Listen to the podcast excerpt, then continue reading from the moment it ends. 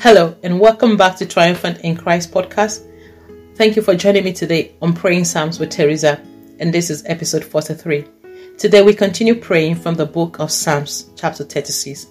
I'll read from the NKJV version. An oracle within my heart concerning the transgression of the wicked. For he flatters himself in his own eyes.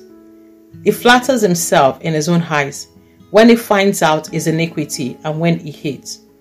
The words of his mouth are wickedness and deceit. He has ceased to be wise and to do good. He devises wickedness on his bed. He sets himself in a way that is not good. He does not harbor evil. Your mercy, O Lord, is in the heavens. Your faithfulness reaches to the clouds. Your righteousness is like the great mountains. Your judgments are a great deep. O Lord, you preserve man and beast. How precious is your loving kindness, O God. Therefore, the children of men put their trust under the shadow of your wings. They are abundantly satisfied with the fullness of your house, and you give them drink from the rivers of your pleasures. For with you is the fountain of life. In your light we see light. Oh, continue your loving kindness to those who know you and your righteousness to the upright in heart. Let not the foot of pride come against me, and let not the hand of the wicked drive me away. There the workers of iniquity are fallen. They have been cast down and are not able to rise. Wow. This is a prayer of judgment that David prayed to God about the evildoers, about the man who flatters himself and who doesn't pay regard to other men about the wicked who is deceitful in his ways. I want you to know that God knows all things. He's aware of whatever you may be going through right now.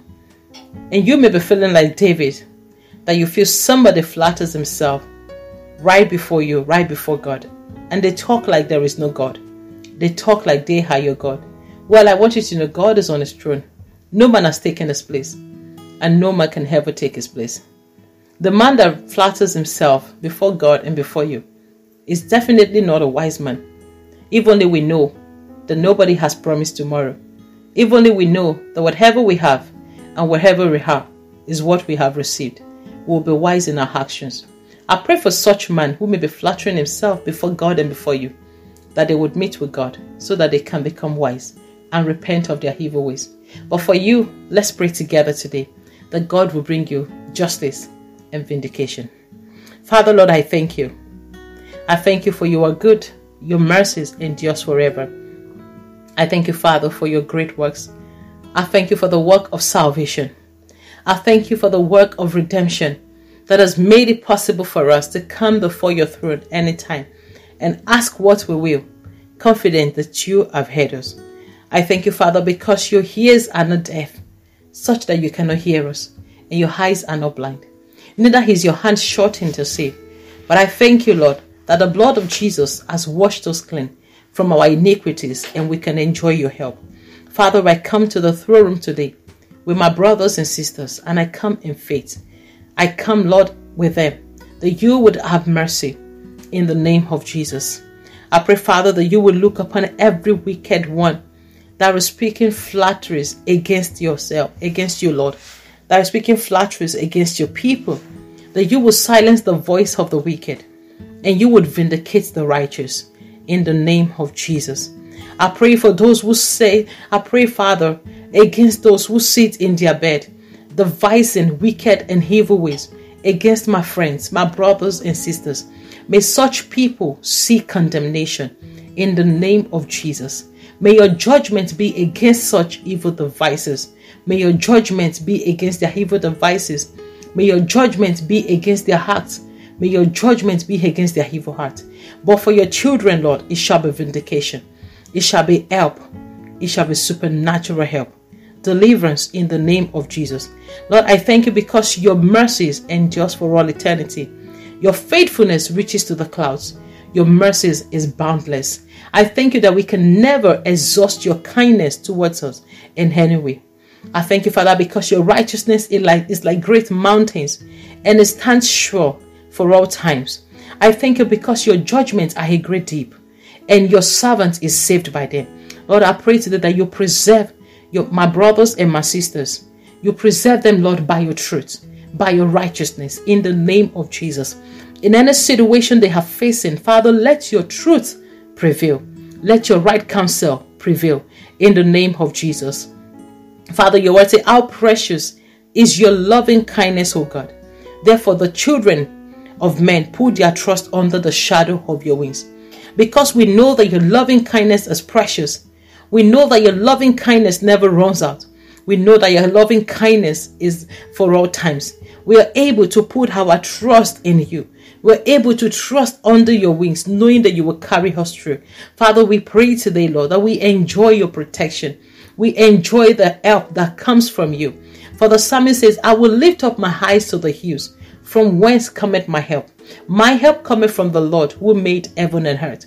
Lord, we choose to look to you and we receive divine help. We choose to look to you, we receive supernatural help. We choose to look to you, we receive justice. We choose to look to you, we receive vindication. We choose to look to you and we receive help.